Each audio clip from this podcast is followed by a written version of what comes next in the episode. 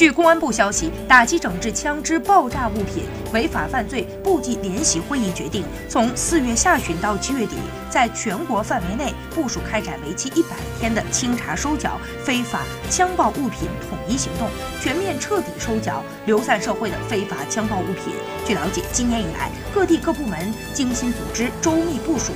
坚持打击、整治、防范。 管控措施同步推进，多管齐下，推动打击整治专项行动取得了明显成效。截至目前，全国共破获涉枪涉爆案件1940起，打掉团伙56个，捣毁窝点112处，抓获违法犯罪嫌疑人2300余名，排查整治枪爆从业单位5.6万家次。 清理网上违法枪炮信息2.5万条，接到群众举报违法犯罪线索1000余条。